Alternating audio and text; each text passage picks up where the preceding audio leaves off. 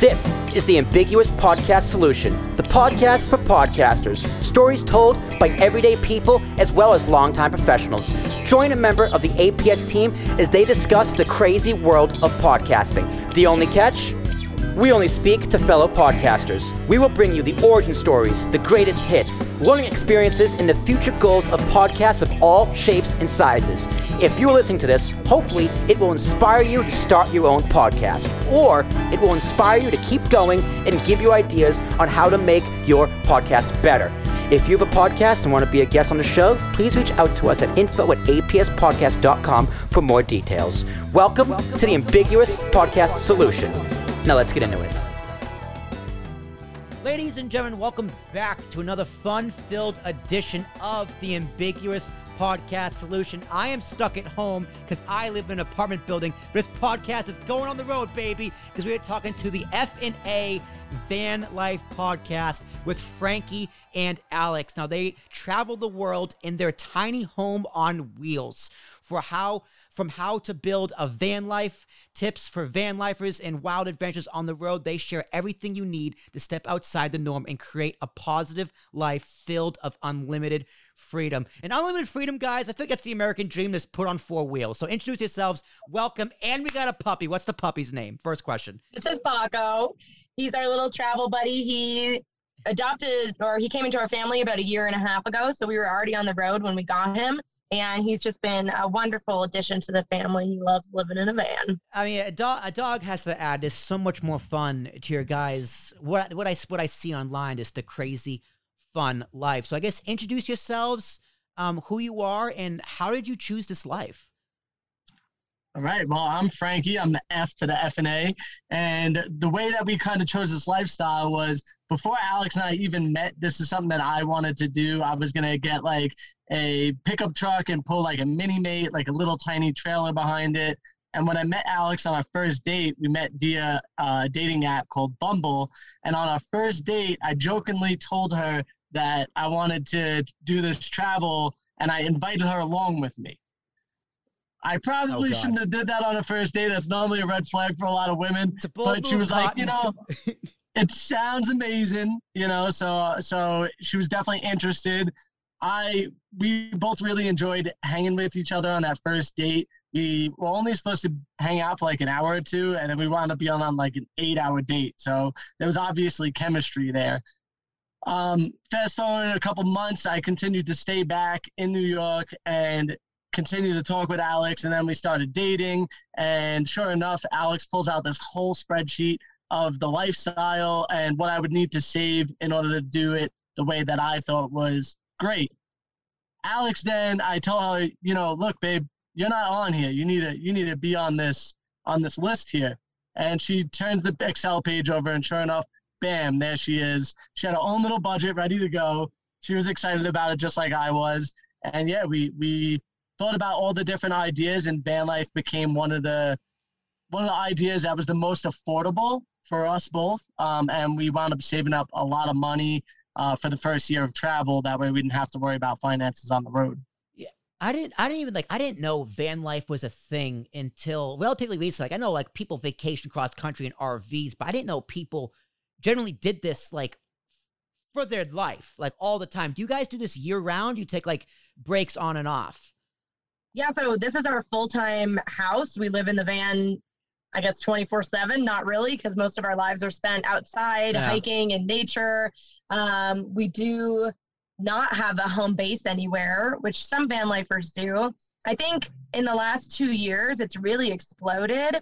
When Frankie first kind of posed the idea to me, I didn't even think he knew what van life was. But so I started doing some research as to okay, well, what would it look to live in a camper van? And how could we travel, full time? And originally we were only planning on doing van life for a year, to find a home, figure out where we wanted to settle down, buy some property. And we just love it so much that it didn't really seem worthwhile to slow down yet. But yeah, so when he mentioned it, I started doing a bunch of research and kind of stumbled upon a bunch of other YouTubers who were living van life. And it just was so appealing.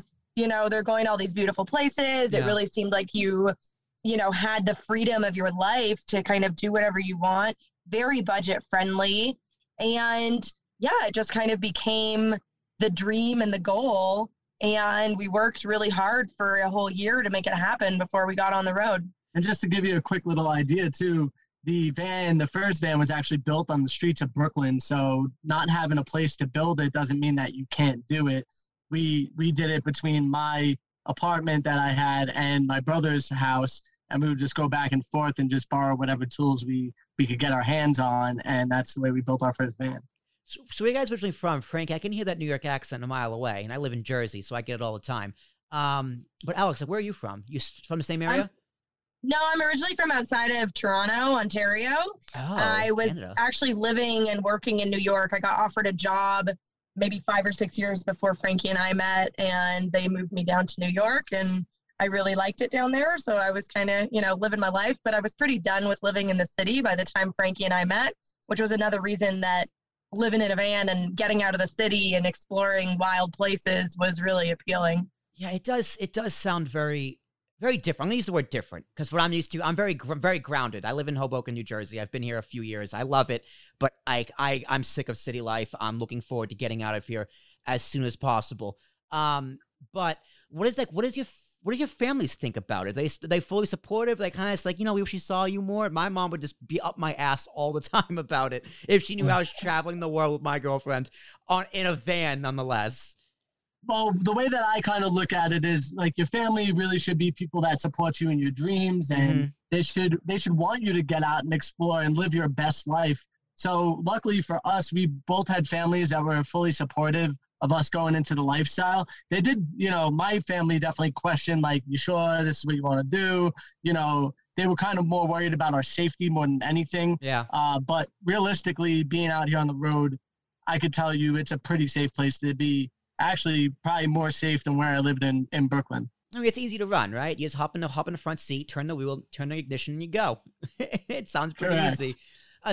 How big's the van? And then why a van over like a camper? Because I've been in campers before; they're huge. Well, not the easiest to travel around with, but why a van? Well, so when we first started looking, we did look at a bunch of different RVs, but we had a pretty tight budget. Yeah. Like I said, we were only planning on traveling for a year, so we didn't want to invest a ton of money into something if we didn't really know what we liked and, you know, what we were going to do. So in our price range, RVs were just dumps.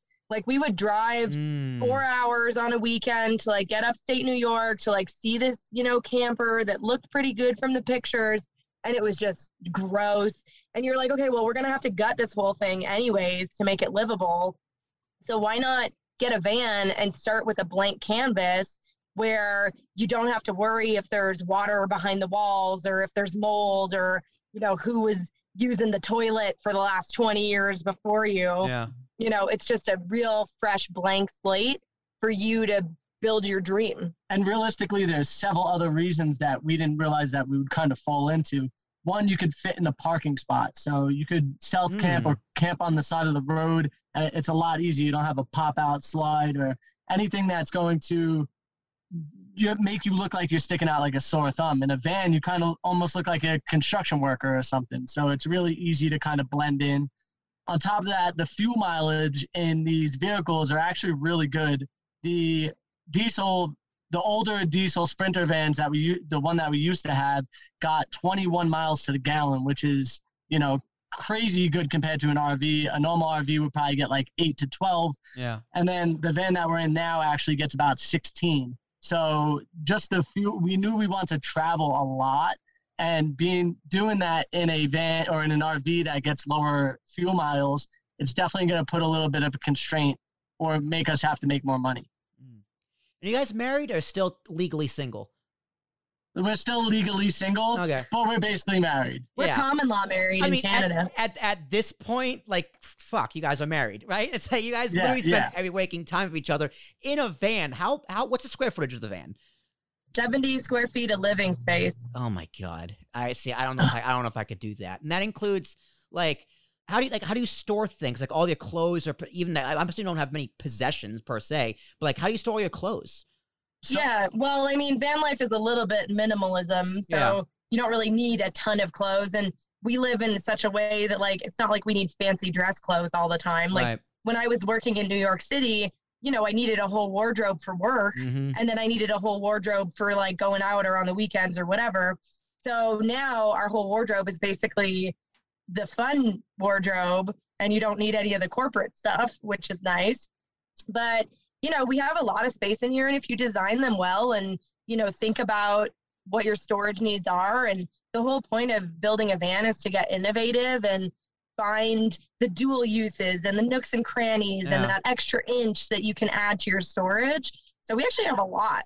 Yeah. Realistically, we have where we're sitting right now. This is also a U-shaped table. Behind on the backrest area is where we have all of our clothes. Mine and Alex's clothes are rolled up in a particular type of way to where we could store a lot more stuff. So you come up with like little different ideas. Like we're using like these little shoe rack holders that we've cut up and, you know, folded into two, and then we could fit shirts into the slots. Right. So it just makes it for a more neat way of storing your clothes. You have to get creative. That's for sure. I mean, I'm sure there's a million different things I'm not even thinking of, but like, how do you do laundry? Do you just go like town to town laundromats or in a river? Yeah, you can, you can find a laundromat in any single town in America.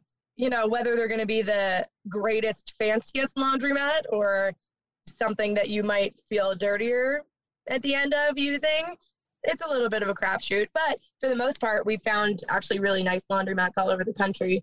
And then we use, you know, instead of like a big giant container of soap, we get the little pucks. So yeah. you end up figuring out ways to, you know, have less volume of things as well. And realistically, a lot of the time, it makes us a lot more environmentally friendly. So like we're using like soaps that are more environmentally friendly, less packaging. They're strips instead of like liquids a lot of the time. Or like biodegradable, because if we ever needed to do some stuff out of our gray tank, yeah. you know, we want to be able to use our soaps in the middle. You know, if we needed to have a shower outside, we don't want to be using super chemically toxic soaps that then might like drain into the water table. That's a good question. Like, what about showers? Like, because you just know, I mean, like, there's plumbing. I'm assuming there's some sort of bathroom, right? Like a toilet, even. How does that work? How does all that work? Yeah, so we have a composting toilet, which is basically a toilet that it's a glorified bucket. Yeah. And the bucket, you put dirt into it, and then, or you could like bag it and then put dirt into it, and then you use the bathroom into that. The pee and the poop gets separated because you don't want the liquids of the pee going into the poop. That's what makes it really smell bad. Right. And you just put the dirt right over the poop and the smell is gone. You'd actually be really impressed or surprised. When you come in the van, you can't smell anything. It actually is better than having like a gray in a black tank or a cassette toilet. Yeah, because a lot of the time you get the smell of them when they start to get full. I gotta tell you guys, are selling me on this van thing. How do you get mail? Because like you don't have a permanent address, so you gotta get mail somehow. Like, how do you get mail? Do you have mail? Yeah, well, I mean, we do have a technical permanent address, but it's a family member's house, and so. Any of like our government mail and all that kind of stuff goes to them. Mm-hmm. It's Frank's mom. She's actually a postal carrier, so she's happy to collect it for us. That helps a lot. She'll like take pictures, you know, she'll send it and be like, oh, is this something important? Like, do you need to see this? Or, you know, sometimes if we're driving through a place and, you know, they do the tolls where they just like take a picture of your license and send it to you in the mail. Yeah. She'll like, you know, let us know about those and take pictures of them and send them to us. You can actually sign up for services that will do that for you. So you would pay a monthly fee. They give you a mailing address that you can use as your home address. And then that becomes your like legal domicile basically. Yeah. And normally those are really cost effective too. They're normally like $5 to $8 a month. So they're not like extremely high cost things. But it also allows you to get your information that you need immediately. That way you're not waiting on somebody to possibly open it or not. They're being paid to do it, so they're much quicker about it. And the other way, so if we need packages delivered to us, Amazon actually has lockers at basically any Whole Foods, or they have them kind of all over the place. So if you're in more of a metropolitan area, you can use an Amazon locker to pick up your package. UPS, a lot of the UPS stores do general delivery. So you can actually, for free, get your packages at a local post office. UPS, the one that you pay for, that's brown. USPS, yeah. Well, oh, no, so USPS is USPS, United States Postal Service. UPS is UPS. United Service Postal. Yeah. Whatever. But so they'll collect your packages for you, but it's $5 a package. FedEx, you can get delivered to FedEx stores. So you just need to kind of like get a little crafty with how you're getting your mail and kind of think ahead. Like right now we're on a bit of a road trip. So we know we're going to be in this town called Twin Falls next week. So we looked at and found a general delivery post office in Twin Falls, and we're going to get some of our mail delivered there while we're in town. Yeah, and realistically, if we weren't working on the road and working with different brands and sponsorships, we probably wouldn't need it as often as somebody who's not doing that, because we have to chat with them and make sure that they're using the general delivery to send it to the post office, or if they're going to use UPS and we know, like, okay, this is a store that you could send it to. So we definitely have to make sure that everything's lining up. Otherwise, we have to chase packages down. That's no fun. So do you guys like eat breakfast, lunch, and dinner like at a restaurant, diner, out and about, no cooking? No, we don't live in New York anymore. Oh. Hey, those New York diners, man, they'll still get you. Those pancakes open at sometimes pancakes at 3 a.m. It's like just what a growing boy needs. So like, what's a traditional like menu for food for you guys? Yeah, so we cook a lot of our meals inside the van. I'd say that we cook about 90% of our meals inside the van. It's kind of like a treat if we go out for something. How does that work? How does that work? Yeah, so we have a propane cooktop. We have a propane tank, so it's like fire. We use pots and pans like you would in a regular kitchen. We have a big cutting board, a big chef's knife. Yeah, we have a 60-liter fridge, which can hold up to kind of 2 weeks worth of groceries in it. And basically we just cook a lot of fresh food. Like we'll make, we just had like a breakfast omelet burrito. I'll make oatmeal. We'll make soups, stews, pastas. We had pizza the other day in the van, which we actually cooked on the cooktop with a frying pan. So, you know, if you have a will, there's a way. And I like to cook. So I'm happy to like whip up meals, and you really don't need a lot to be able to put together a delicious meal. And to give you the idea of like the cost effectiveness behind it, we have a 10-pound tank, which is about 3 to 4 gallons of propane. That lasts us almost 3 months at a time if we're just cooking. And that only costs us about $9 to $12 to fill up. So to cook for 3 months, it costs us $12. God damn! All right, we're gonna get in the money. Don't worry. Like money. We could probably do a full hour podcast just on the finances of this. Yeah. But I'm not a financial expert, and this isn't a finance podcast. Before I get there, with like electricity, right? Like how do you charge your phones? How is like you have to obviously the sunroof up there, the sunlight. But how do you like power anything? I know that the car battery can only last so much. No. Oh, yeah. So we actually don't use our car battery to power anything except for when we're driving. We have what you call a DC to the DC charger, and that charges your house batteries, your back battery bank. We have 3 lithium ion 100 amp hour batteries, which is 300 total amp hours, and we could drain it pretty much all the way to the core of it, because they have a BMS system in it that keeps it from having any damage.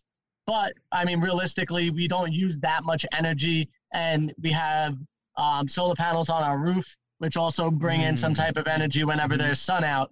So between those two sources and how much we drive, we always are pretty much full on power, sitting around 13 volts, 13.3 volts.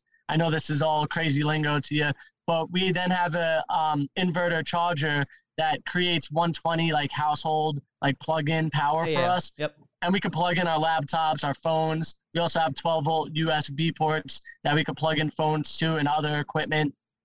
So we have unlimited ways to charge. And actually, sometimes when we're on the road and I wind up helping somebody out on the road, they need batteries charged, and we could easily charge them. Meanwhile, they would have to go all the way back to their home just to charge a drill. But we have everything right here ready to go. Yeah, you guys must live off free internet, free Wi-Fi everywhere you go.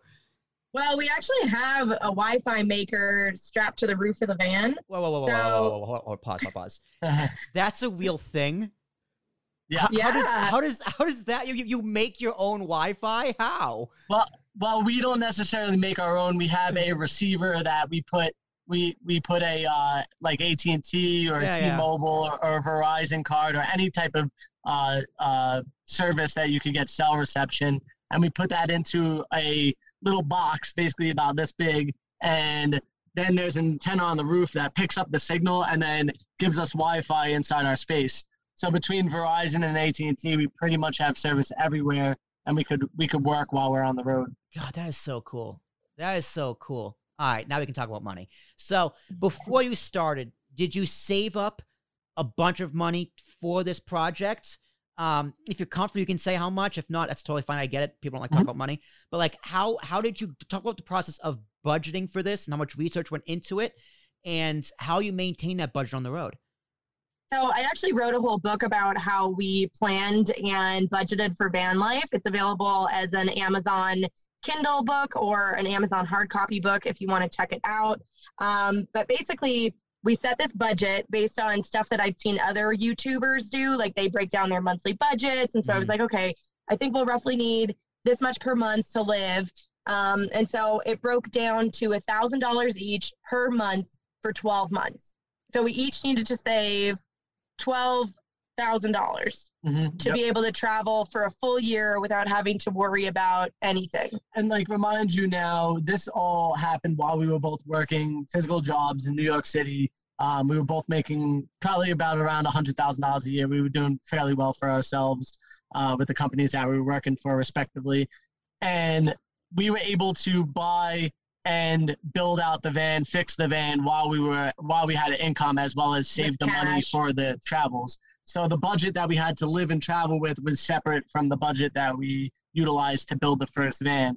The first van in total, buying, fixing, and building, was probably around $15,000, which is fairly on the cheaper end of van life. Well, if you think about it, like $15,000 divided by 12 months of the year, that's less than you would be paying in rent in New York City, especially. Yeah. I pay more than that. Yeah. So you end up, saving a lot of money if you're going to live in it for a while. And then we actually turned around and sold that vehicle for a profit and then got ourselves into this newer vehicle. So we budgeted that we would be spending about $2,000 a month between the two of us.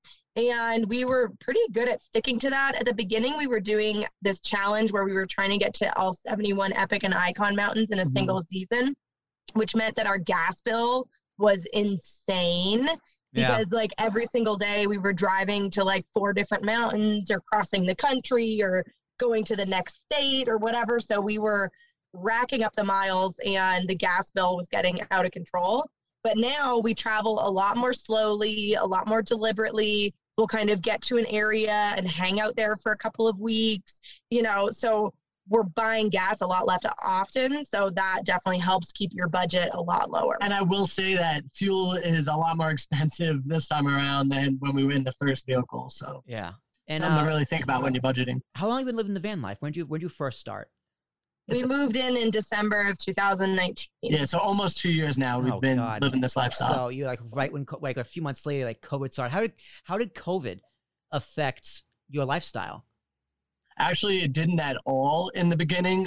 We lived a very normal lifestyle because we were going to national parks and state parks and traveling throughout BLM land, which is Bureau of Land Management. It's actually land that we could all go and utilize and camp on for free. It's something that we, in our federal taxpayer dollars, that there's money that goes towards that. So we actually had an opportunity to kind of explore the country without anybody out there. And we would be out in places by ourselves that would normally be pretty packed out in a normal year. So we got to really enjoy life and explore different places. Life was pretty easy for us compared to a lot of other people. The only thing that really changed, I'll say, is that a lot of things were closed. Yeah. So we do have a toilet and shower inside of the van, but we try to use showers at gyms or toilets at grocery stores or, using more public facilities, just because then it's less that you have to deal with. It's less water that you're going through. It's less often that you have to dump. But a lot of these public spaces were closed at the very beginning of the pandemic. So that was a little bit stressful. You'd run into the grocery store to be like, oh my God, I got to go. And they'd be like, no, our bathrooms are closed. And you're like, God damn it. Yeah. So it was a little bit frustrating, but everything's, 100% back open. For the most part, yeah. I mean, I will say that what makes it a little bit harder now is the state-to-state difference in, like, how they're handling COVID and everything going on. So, depending on the state, you know, you might not be allowed to just kind of show up. You might have to go through certain, you know, maybe get a negative test or whatever it is. Yeah. So there are a little bit more hoops that you have to jump through now. But overall, it's still an amazing lifestyle if you're willing to put in the work for it.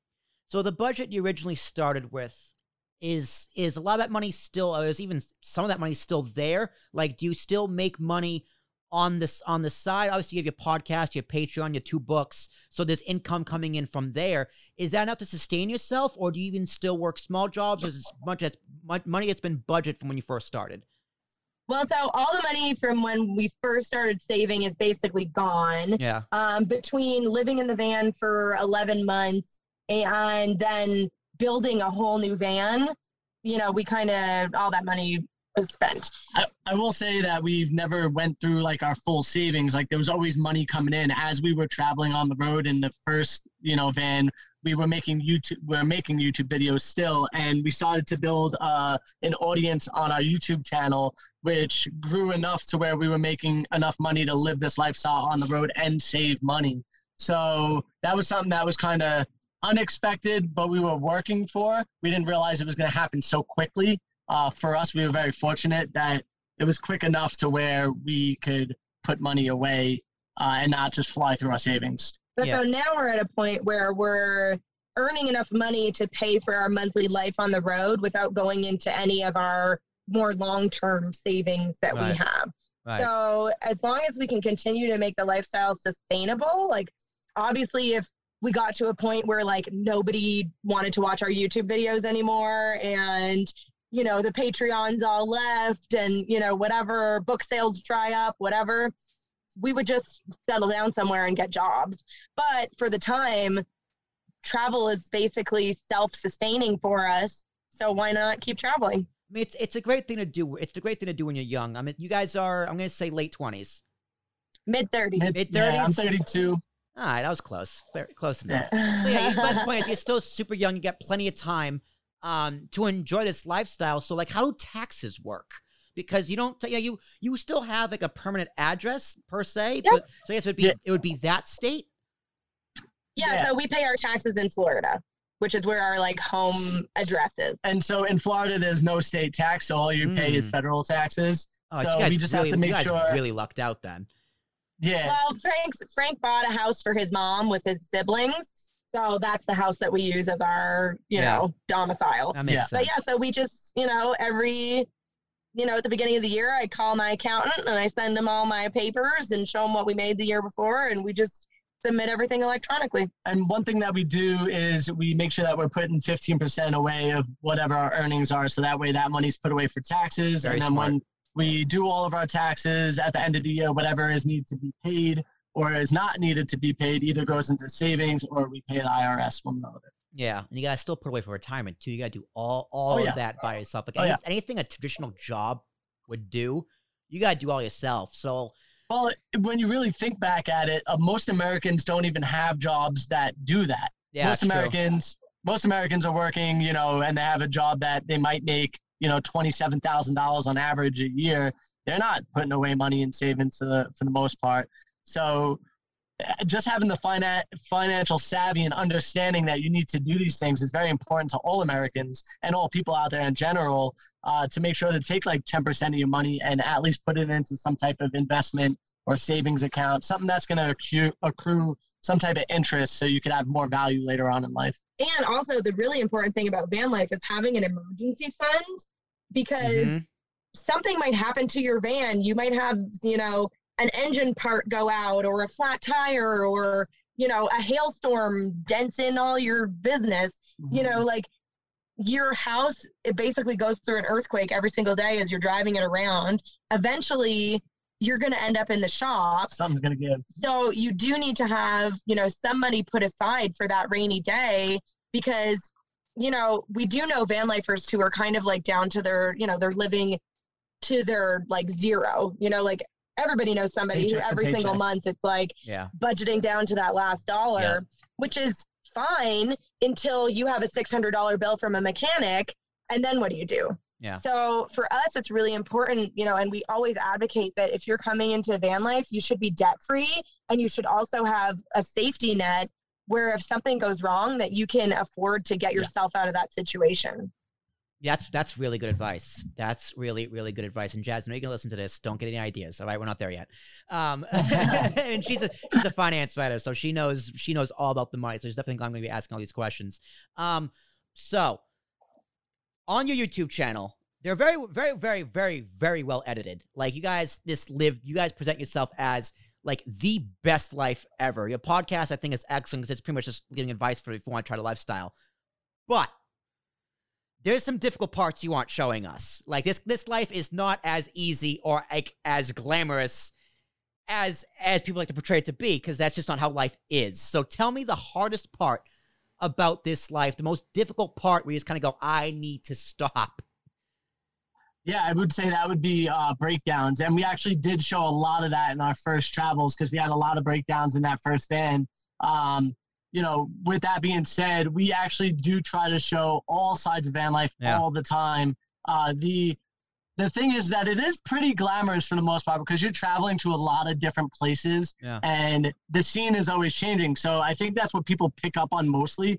But meanwhile, in almost every single one of our videos, there is some type of trial or tribulation that happens where we're like forced to go through something that isn't easy. We just make it look easy because we're willing to stand up to that challenge. Well, and I think you have to be ready to just fix stuff as it comes up. You know, like we had our plumbing completely fall out of our van, and you know, that could have just ruined our whole day. But instead we just pulled up to a random hardware store and figured it out, you know? Yeah. And so a lot of the lifestyle is that instead of in a house where everything is just given to you and you have your electricity and you have your water and you have, you know, everything that you could possibly need at your fingertips, in a van, sometimes you have to work for those things. Yeah. So if you want to have a shower, you need to set up the water heater. You need to make sure that, you know, the shower curtain is up and you're in the right place. And like, so it takes a lot more steps to do the everyday things, which I think people could find tedious or annoying or whatever. But because we don't work full time, and now we have, well, I mean, we're entrepreneurs, we work all the time. So it's, you know, just a different mentality about it. But everything you do is a couple more steps. Yeah. But because you have the luxury of time when you're living van life, you know, it just makes you more thoughtful and more present about everything that you do. Well, and like Alex was saying about the shower, you need to make sure that you even have the water in your van to take the shower. So every, you know, 2 weeks we're filling up water. I guess that's the less glamorous things, is when we're sticking a hose into the back of the van to fill up our water tank. Any hot water station. Or is it all cold? Oh, we have hot water for our showers, but we have cold water at our sink. Yeah, whatever the temperature of the van is what the water comes out of the sink. So as long as we have the heater on in the winter, we always have warm enough water. It does get a little cold in the wintertime when you're washing dishes and whatnot. But realistically, if you wanted to have hot water at the sink, you can. We were trying to use like a different method. But unfortunately, that method didn't work with the system that we used. But that's part of the life. You experiment, you know, you try things out. And if we really wanted to have hot water at the sink, we could make it happen. Any signs of slowing down? Like how long you see yourself doing this? And like assuming, you know, fingers crossed, you guys get married and have kids. Are your kids going to live this life? So we have plans to be in this van until at least probably the middle of next year. And then we're already talking about buying something else and renovating that to stay on the road even longer. That would be kind of like our baby mobile. So I like how you said that, the baby mobile. So we're, you know, we would be designing it with the idea of having a car seat and having, you know, a crib and all that kind of stuff like built into it. Because, you know, I'm 34, so that's definitely something that we're thinking about. So, yeah, so I think at least for the first couple of years of the kid's life, you could definitely live this lifestyle. I mean, you know, it's almost amazing. Like the kids that we meet on the road are so smart and so outgoing and so outdoorsy, and they're well spoken. They can talk to adults. Like I find a lot of kids don't know how to talk to adults, you know? They're extremely independent. Like a lot of them know what they like and are excited to explore all different types of new things. And like, you know, where you see the traditional kid not really into a lot of things. They want to play that video game or, you know, you don't see kids out on the street playing anymore, where in this lifestyle you get that because they're in nature. They have to kind of figure out their own ways of entertainment, you know? Yeah, well, they have life experience, right? And life experience is literally the best teacher. Like you guys, the two of you are probably so much smarter now than when you started. And even though I'm assuming you guys both had college careers, we made much money as you did. You probably definitely had college careers. You're probably more smarter now than ever before. It's because all the life skills you have to pick up. I'm going to assume one of those life skills was editing a podcast in your YouTube channel, because I do want to pivot the conversation to there. Do you guys do everything yourself? You got like a man at home behind a computer like me who does a lot of your editing for you? No, we do everything ourselves. So we're putting out 2 YouTube videos a week. Sorry, our dog is like, whenever we go to start recording something, especially a podcast, I don't know why he loves to just like be involved in the podcast. So sorry. So where did the idea of the podcast come from? Like whose idea was it and how did that come about? I don't know whose idea it was. I think it was actually my idea. So my idea, I listen to a lot of Gary V, and I'm sure you know Gary V. Of course. One of my idols. Yeah, Gary Vaynerchuk. I mean, he talks about being on all different platforms, all different social medias. If you can make a YouTube video or something, you can take that audio and you can make it into a podcast. Yep. So it was really an idea of being able to spread as much information across every different type of platform that we could. So yeah, we started doing the podcast. And it was very little editing at first, and we realized that we needed to put a little bit more time and effort into. It's not as much time and effort as we do in the YouTube videos, because there's a lot more that goes into editing videos than there is in editing a podcast. Yeah, you know? Oh, for sure. It's like audio is like 2D, video is 3D. Yeah. Oh yeah, for sure. 100%. That's a great way to explain it. But yeah, so the podcast was something that we did here and there. We tried to do it once a week. I think in the beginning of the pandemic is when we really started to make the podcasts, and we realized that we could probably do it about once a week at that time, because we were uploading 3 videos a week. So there was a lot of time being put into the video creation aspect of this lifestyle. And then the podcast kind of took a back seat when we started building out this new van. And then we realized, well, we really enjoyed doing the podcast, and we also saw a lot of people start really enjoying the podcast themselves, and they were reaching out to us saying, hey, we really love the podcast. Thank you so much for all this information. It's really helpful. I found your YouTube channel through your podcast. Like there was a lot of, you know, people pivoting to other stuff that we create. So it was a great outlet to express ourselves a little bit deeper about the lifestyle and to give people information. And so, yeah, now we put out a podcast, you know, religiously every single week. There's at least one podcast, and we even do an extra one for our Patreons once a month. So it just gives them a little bit more incentive to come to that platform as well. And the podcast is called the FnA Van Life Podcast, correct? Yeah. Correct, yep. Available everywhere? Yeah. As far as we know. We upload... We upload through a thing called Anchor, which a lot of people are aware of. Anchor. Okay. You know what? Okay. And then we've also, after using Anchor for a while, it came to our attention that there was a bunch of other platforms that Anchor doesn't service. Yeah. So we actually did a whole exercise. I'm looking it up right now. I'm looking up to see if you're on Stitcher. Yeah. So we actually went through an exercise to try to figure out a lot of the other ones. Because, you know, with YouTube. Yeah, there you are. Yeah. On YouTube, it's like YouTube. You know what I mean? And so you put your videos up there. But even now we're learning, you know, that there's services like Newsbreak and Billy and, you know, all these other places. And was it Library, the other one? Oh, yeah, Odyssey. So, like, there's a lot of other places that we could be sending our YouTube videos that could also be earning us, you know, new fans or income in other places. It's just a matter of knowing what they are. Well, my philosophy with podcasting is very simple. It's that everything needs to be everywhere, always. Yep. Everything needs to be everywhere as often as you can do it. So like one thing we do, like we do build custom RSS feeds. Now you guys already use Anchor. Do not like, I would not suggest switching from it. They're like redirecting feeds can be a disaster. I know from experience. But like when we make our own custom feeds, we distribute to 25 plus places worldwide because you never know who's listening. Like the platform is called GAANA, like GAANA. It's one of the biggest platforms globally, but like I've never heard of it. I don't listen to it on anything on GAANA. I listen to everything on Stitcher, but you never know who's listening. Like for some reason, like someone in Europe, like what might love the American van life because people in Europe love American trends and stuff like that. And then like this is totally something you can do around Europe as well, the van life. Yeah.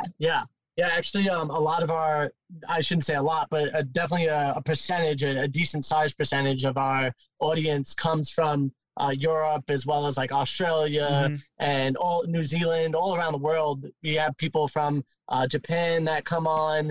You know, you could sort of see your statistics and you could see everybody that views your content, whether it's a podcast or a YouTube video. And luckily, Anchor does give the ability, you have the RSS feed in your settings, you can manually distribute it wherever you want. So the podcast, how does the podcast kind of go hand in hand with the van life? Because I can only imagine how much research goes into the podcast. Like, yes, you're talking about stuff from your own personal lives, but also, like your latest episode I was listening to, you're giving tips about life in the winter and insulation. So how much research do you have to give to the podcast to make sure, one, you're giving the audience the best tips, and two, you could be like thinking, this is going to improve my own experience too. So how has the podcast improved your van life? I think for us, it's been really nice to connect with other van lifers. So you know, as we travel around the country, obviously we meet people, but it's not all the time that you know, happen to be in the same place, same time as someone.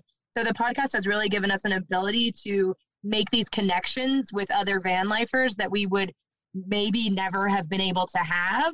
And then so through that, you know, conversation with them, then, you know, maybe they're looking at us a little bit more. So then, you know, when we do end up in the same place, you know, we end up meeting up together. So it's been a really good networking tool for us. We do definitely put some research into what we're talking about, but most of it is just through trial and error and research. I feel like living life. Yeah. I think that most van life things or most information in van life comes from something going terribly wrong and then you figuring out how to fix it. Yeah, and you realizing what that is doesn't work or how you have to make it work. And also, like Alex was saying, we talk to a lot of other van lifers or bus lifers, or nomadic people, and you actually wind up being a huge source of information for each other. So there's things that everybody does differently. So you learn that, you know, the insulation that they may have used might be a little bit better than what you might have used, or the heater that you have might be more cost-effective as well as a better source of heat for your rig. You know, and just having that opportunity to be able to talk to everybody, as well as like even on the YouTube channel, I know that we're talking about podcasts, but even on the YouTube channel, we did a ton of van tours and different style tours that allowed us to get a lot of information. And the thing is, a lot of people don't tell you the problems in those tours. So we wind up seeing those problems, you know, a week down the road when we're caravanning with those people. So we start to realize what truly does and does not work in a van. Was it harder to start a podcast or harder to start the van life? I think it was harder to start the van life. Anybody could start a podcast anywhere. It doesn't matter. You know, there's no barrier to entry to podcasting. You could literally, you know, record it on your phone and upload it. It's nice if you have a nice mic and all this stuff and you can edit and cut and whatever. But, you know, it's almost the same as YouTube. Like people are like, oh, do I need all this fancy equipment? Blah, blah, blah. No, you could literally start your channel with nothing. And I think that the thing about it is the more time you put into it and the more committed you are to making it good and making it better and making it useful, the higher that quality. Yeah, it just over time you get better at doing it. And that's like anything. Whereas van life, you got to build a freaking van. Well, that's where you got to start. I mean, I'm going to kind of go against what Alex said there a little bit. And the reason why I say that is because van life doesn't necessarily have to be like what we have in the sense of the immaculate style build. You know, you could start off with a van, you know, that's kind of empty and put milk crates kind of in it and set them up and figure out how you want to live. You could have a more, you know, you don't have to have that electric water pump. You could have just like the bottle that you could fill up a foot pump or something that you could just fill, and then you could turn it over and open up the valve and fill up your water bottle and wash your hands from that. You know, so you could come into van life, you know, and say you find a van for $1,000 and you could build out a van for less than $1,000 and be in it for $2,000, but you're not going to have the, you know, like if you're editing the video and you're getting better at it, as you edit the van and you change it around, it gets nicer, it gets more appealing, it becomes, you know, more homey.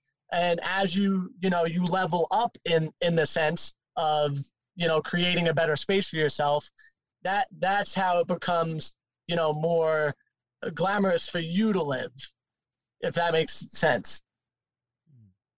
So do you consider your podcast like a job? Like is your podcast more of a passion project that goes towards, you know, your lifestyle, or is it more of a business tool to help enhance your lifestyle? I think it's a bit of both. Yeah, we do really enjoy it and we love talking to new people, but it's also been a really great way for us to reach a whole new audience. Mm-hmm. You know, some people like watching things, some people like listening to things. Mm-hmm. And so having the medium of the podcast has really introduced us to a whole lot of new people who might never have found us had it not been for the podcast. Mm-hmm. So it definitely has opened a lot of doors in that kind of way, because, you know, then those people come and check out the YouTube channel, or they come and check out the Patreon, or they buy a copy of the book, or, you know, whatever mm-hmm. it is. You know, obviously we're providing as much free value as we possibly can, mm-hmm. but it is a business decision also. Yeah, I do think that the business side of it is wonderful. It allows us to grow, but also at the same time, it's a great outlet for us to just chat and be open and honest and have opportunity to meet new people. So I think that's why I say it's both things. We enjoy doing it. It's not like, oh man, we got to do a podcast again. It's like, all right, hey, let's sit down. Let's talk about this topic. And then we just, you know, we write down a couple points that we really want to make and we want to talk about. And then we go from there. Yeah, it's not easy. It's not easy putting yourself out there like that, especially like on the road. So I think, like, man, you have to like the anonymity of saying no one really, you know, to the most part, no one can know where I am. So there's that. But like, I struggle with that sometimes. It's like, yeah, this is a podcast. You know, I talk to podcasts, my other podcasts where I talk to non-podcasters. I find them interesting, but it's still putting itself out there. How is it so easy for you guys just to have a camera running a lot and to say, hey, here's what we're doing today. Welcome to my life. Like, how do you do that? It's hard for me. And I run a podcast company. Come on now. It was not easy for me at first. And I'm a super outgoing, I'll talk to a wall if I have to kind of person. Yeah. But to hold that camera in front of my face and talk, I like almost froze up a little bit or just didn't know what to say. You just didn't have the same energy as you had in real life on camera. Yeah. So I think that for me came over time, and even still today, sometimes, you know, you're just not up for filming, but you kind of got to do it, or whatever the case may be.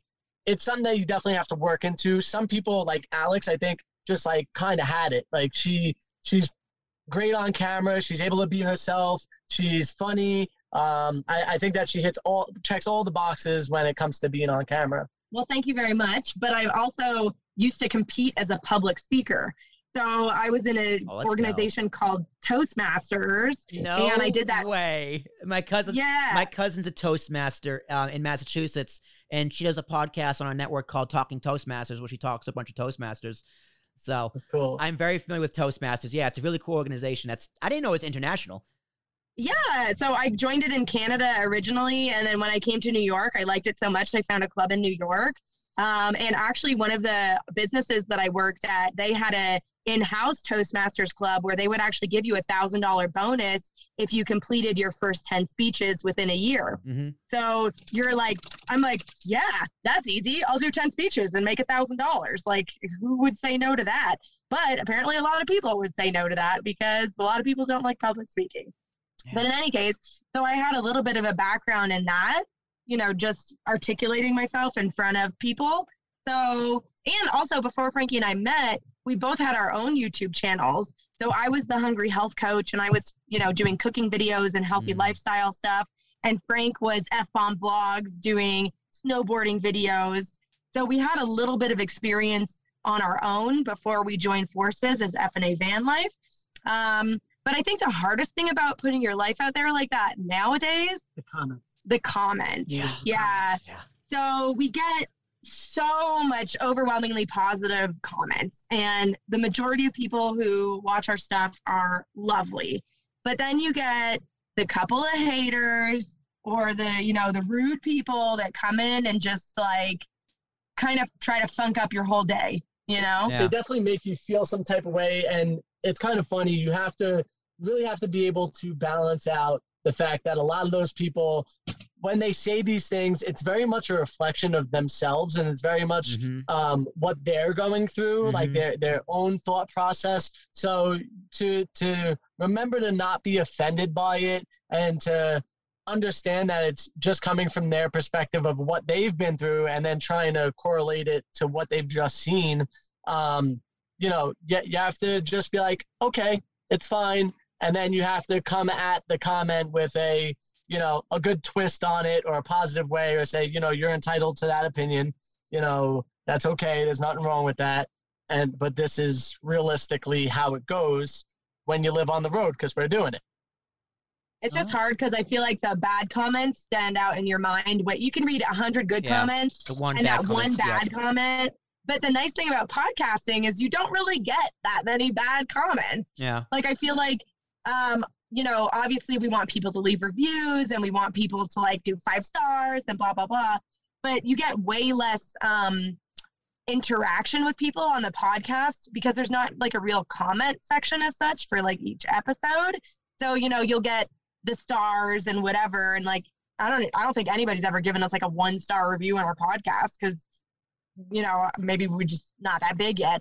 But, you don't have that same keyboard warrior world in the world of podcasting as you do in the world of video. I also think a big difference is when you're listening to a podcast a lot of the time, or at least in our, in our life, we listen to it while we're traveling a lot of the time. Mm-hmm. So you're driving, you have the inability to comment if there is their opportunity. And instead you're clicking to the next podcast to listen to instead of making that comment. Yeah, there's a lot of people yelling at their radios, which is exactly where they should be yelling. All right. That's my true opinion. So what has been the most successful part of your podcast? Where did you find the most success? I think just in hearing from people who listen to the podcast, like we get emails from people all the time thanking us for putting this information out, thanking us for being so open about all the topics that we're talking about, and really just kind of like, reaffirming that, we are reaching the right people, and the people who need to hear this information are getting it. And it's just really satisfying to know that we're helping people on their van life journey. Yeah. And it would be wonderful to have tremendous growth and be a huge podcast. But at the same time, as long as there's people out there that are getting value from it, that's all that matters to us. Even if it's one person, that's okay. We want to try to give as much value as we can. And if we help somebody, we've done our job. All right, guys, let's do some lightning rounds. I think this has been fantastic so far, but it's a lightning round. So the most underrated part of the country that you've been to. Honestly, I think right where we are, Idaho. Yeah, Idaho's pretty crazy. All right. Can't we go back to this part of the country? Montana. Alaska. Ooh, okay. All right. Why Alaska? I've heard great things about Alaska. It's gorgeous, I've heard. Wait, so you guys drove all the way through Canada? No, we shipped our van from Seattle. Wow. To Anchorage. Yeah. I don't even want to know how much that costs. But okay, so what'd you love about Alaska? Just the fact that this lifestyle in Alaska is super easy to live, as well as it is just, it's one of the most glorious places that you could go. It's very untouched. Mm-hmm. The glaciers that are there are incredible. Once you've seen one, you kind of seen them all, but it's just such a phenomenon that you don't really get to see in the lower 48. There's mountains everywhere. There's so much wildlife. We saw grizzly bears. We saw seals. We saw salmon. And it's like deer, moose. It's like 0 to 100 as well. So it's like you're on ground level, and bam, there's a 8,000-foot mountain directly in front of your face. Yeah. All right. Why Montana? I've heard great things about Montana as well. Other than that, it's nowhere. It's just absolutely beautiful. They call it Big Sky for a reason. It's just an amazing landscape. They have some beautiful mountains there, wonderful forests. We saw probably our most epic starry night skies in Montana. Mm-hmm. And it's just kind of like a real cool, chill vibe. Okay. When I retire, I'm going to retire to... Oof, that's a tough one. Live in a van and travel the country. Do it all over again. Go back to it. I mean, honestly, because like, so what do you guys do? Like, you guys must have a lot of free time. Like, what do you go to these places? Like, what's the goal? Like, you guys like extreme sports, obviously hiking, nature, but like, what is it you actually consume your day with other than, you know, making sure the van's okay, the podcast, the editing, like in your free time, the for fun. We go, what? Oh, go ahead. What were you guys at? I was just going to say, we do a lot of editing. We spend a lot of the time working, but when we do have free time, we love to hike. I love to snowboard in the winter. That's like my absolute favorite thing to do in life, but anything like pretty extreme, I like. We do a lot of hot springs. Yeah. Idaho has over 160 hot springs. So we've just been soaking all over the country, which is amazing. We like to kind of explore some delicious food. History of places. We like to learn about history of places. Yeah, we're always just kind of like talking to locals and seeing what they tell us to do. A lot of our travels is based on, you know, oh, this is the best hike in the area, or, you know, we'll Google where's the best place to watch the sunset in this town, and, you know, just kind of go do those things. We spend a lot of time just being free. You know, have an opportunity to have like true freedom and just kind of do what we want when we want. Except when we have to take Paco out because he's very demanding. So we're on his time schedule. As dogs are. What kind of dog? What kind of breed is he? He's a Chihuahua Terrier mix with maybe like a little bit of pug. We rescued him, so we're not 100% sure. That's a good mix. All right. So when you first left, the first pit stop, the first destination spot was. It was upstate New York to go snowboarding. Our first night we slept in the hotel parking lot of a Best Western and I fully freaked out about it. Yeah. It sounds bad. That's probably what I would do. All right. I can't wait to go to. I can't wait to go to Australia. I can't wait to go to Mexico. In the van. Well, I'm pretty sure you can't take the van. Well, I guess you could ship the van to Australia, but how much is that going to cost? A lot. Yeah. But yeah. So actually in a lot of these places, especially like Australia and New Zealand and even in Europe, there's a pretty well like traveled van life route. So you can actually just show up there with a backpack and buy a van. And really travel in it for a number of months and then turn around and sell it when you're ready to leave. I suggest that. Yeah, I keep telling people when I retire, I want to go live in like New Zealand where all the hobbits live. I want to be a professional hobbit. Like I want to live in the hole in the ground. People think I'm kidding. No, I'm dead serious. Like, that's what I want to do. You got to build up those calluses. Oh, my toenails are already gross. Don't worry. I'm halfway there. I should probably edit that out. I'm not going to, but I should. Okay. So yeah, New Zealand, definitely my bucket list. Likewise. Anyone else in the country that's on the bucket list, or is at this point it's a lot of international? Well, so we've already been to over 40 states. I mean, we should probably look and see what the 12 that we haven't seen are and maybe knock those off. Yeah. But the thing about America is that no matter where you are in America, you're in America. And you can do all the America things that you could do in any other America state. This is coming from a Canadian. So yeah. I think that actually. She's 100% American. Right, though. Like, you know, in different states, but it's the same old America to me. Well, yeah, I would say yes and no, because everywhere you go is slightly different. Yeah, like different cultures for sure. The South is definitely different than the North. Yeah. And the center. The West is different than the East. I get it, but. Everybody speaks English. Correct. You can go to a McDonald's. You can go to a Walgreens. It's like, easy. It's easy. Yeah, it's easy. So I think at this point in time, we're looking for not, you know, maybe something that's a little bit more challenging, that's going to push our comfort zone. Yeah, and so that's why I'm really excited to start traveling in Central America.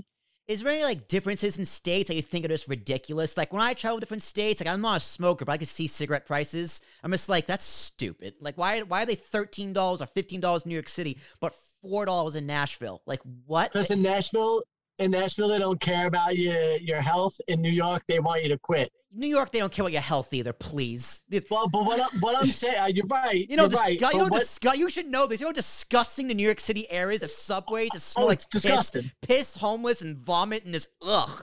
Like at least in Montana or Alaska, you get crisp, fresh air. That's what I'm jealous. You guys can actually breathe. Oh yeah, we can. We actually have had great help since we left New York. But I will say though, the reason for that is to try to deter people from buying the cigarette. But we do definitely see price differences, especially.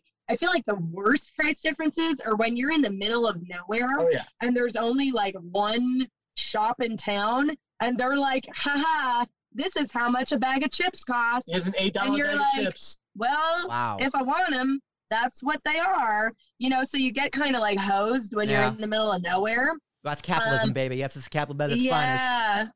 But so for the most part, when you're in big cities, you can get basically any name brand, whatever, for the same price that you would get anywhere else.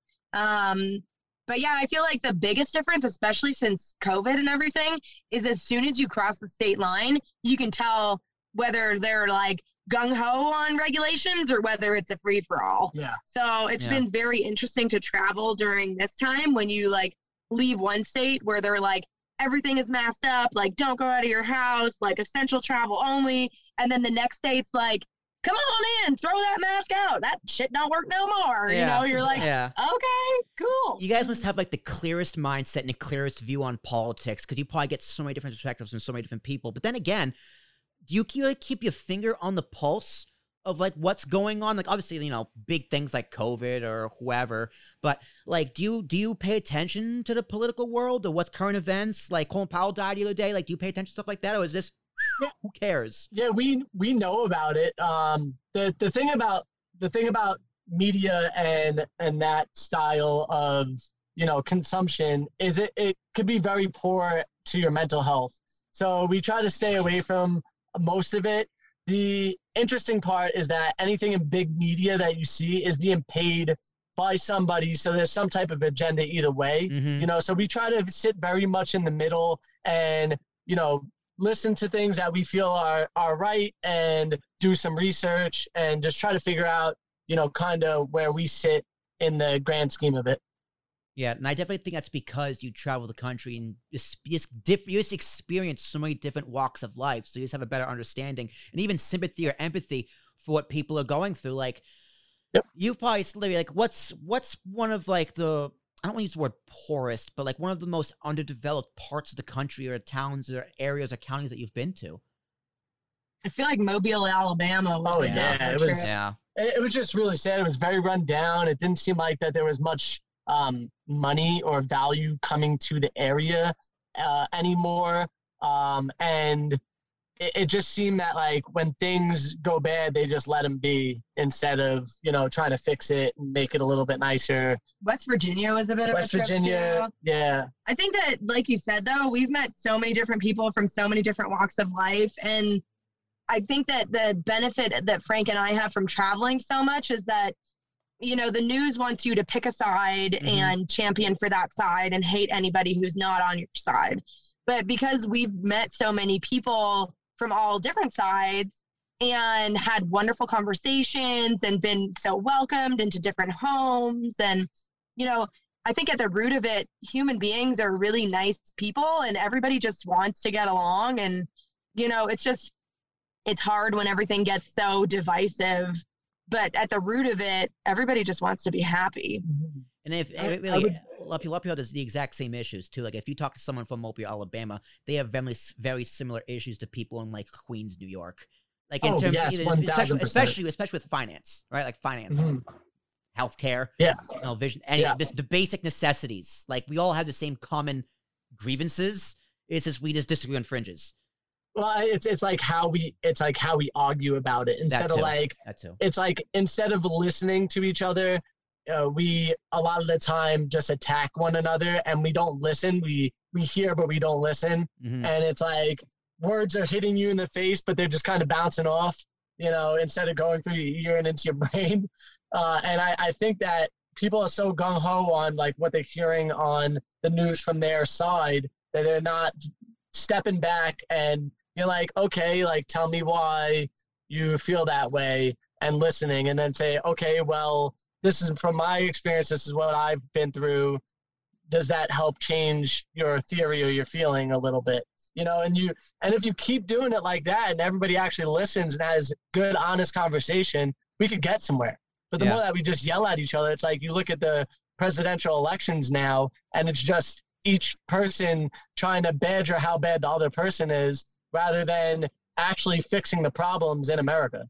Yeah. Sometimes the only way you can actually communicate with people is just to pack your shit up, get in a van, and go do it. So, So my friends, I think that's a perfect place to end it off. Unless, is there anything else you'd like to add to this podcast? Anything you want to ask me? You know, like the final question always goes to the guests. So I guess my question for you is, after listening to this podcast and having this information from us, how do you feel about the lifestyle? What has changed in your mindset? I mean, it's surprising to me how, I don't use the word easy, but how, like, because when I was doing this, thinking all these questions, I was just like, okay, how does this work? How does this work? How does that work? And it's just like, well, it's really not as complicated as you would think it is. It's like, we're so conditioned to this is the life you live. It's like, well, no, you can just go, you really can live this lifestyle. And the fact that it shocked me the most was the $1,000 a month. We're just like, right on. God, good God. That's it. That's it. That's really it. So yeah, I definitely learned a lot. I mean, there's definitely a few questions I definitely want to ask, which I'll probably ask you afterwards. But yeah, I definitely learned a lot from the lifestyle. I mean, I respect the lifestyle. I respect what you guys do. It's definitely not easy, but the fact that you guys do it and you do it with such happy and glee, like you two of the happiest people I've ever met. And I live in New York, and there's a lot of unhappy people here, but I've also come from a small town in Massachusetts where there's a lot of happy people. I'm a very happy person in general, but it's like, you know, one of the questions I had that I didn't ask was like, you know, is it hard in your relationship? I'm like, no, it's probably actually easier because you guys are just doing these crazy things together, and you're always together, and you're always happy. What's there to argue about? Yeah. Yeah, I would say you just nip things in the bud as they come. Like, don't dwell on anything. If you are doing it with, you know, somebody else, like if you're a couple and you're going to live this lifestyle, make sure that you have a lot of transparency and you talk to each other about everything, because that's the best thing you could do. Like, you probably get comments from people, this is stupid, get a real job, hippie, like, you know, just crap like that. It's like, no, man, this is, I didn't think that, but I was like, I was open-minded and curious. It's just, I couldn't do it. I could never do it, but I wish I had the strength where I could. That kind of a thing. Like, I know me too well to know that I couldn't do it, but I wish I had that drive. Pardon the pun. Yeah. I feel like van life is the rise of the digital nomad, and the 4-hour work week kind of exemplified. Yeah. You know, like figuring out how to live with less so that you can create a business and an income online. And then you could travel wherever you want and pay all your bills and save for retirement and do all the things that you're supposed to do, but without the burden of debt of paying $1,500+ bucks a month for rent and utilities and blah, blah, blah. And yeah, you know, on your own terms. Yeah. I mean, like, I could see myself, you know, doing it for like a month, 3 months, maybe 6 months. I think that if you did, you would get sucked in. Probably. Yep. Honestly, you're probably right.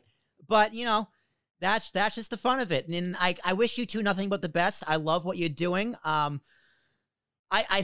really do think it's different. It's interesting. And I'm glad people like you exist, because that's a whole another reason why I do this podcast, from my own perspective. You guys get perspective traveling the country. I get perspective sitting in my rocking chair, talking to people about what they do in their podcasts.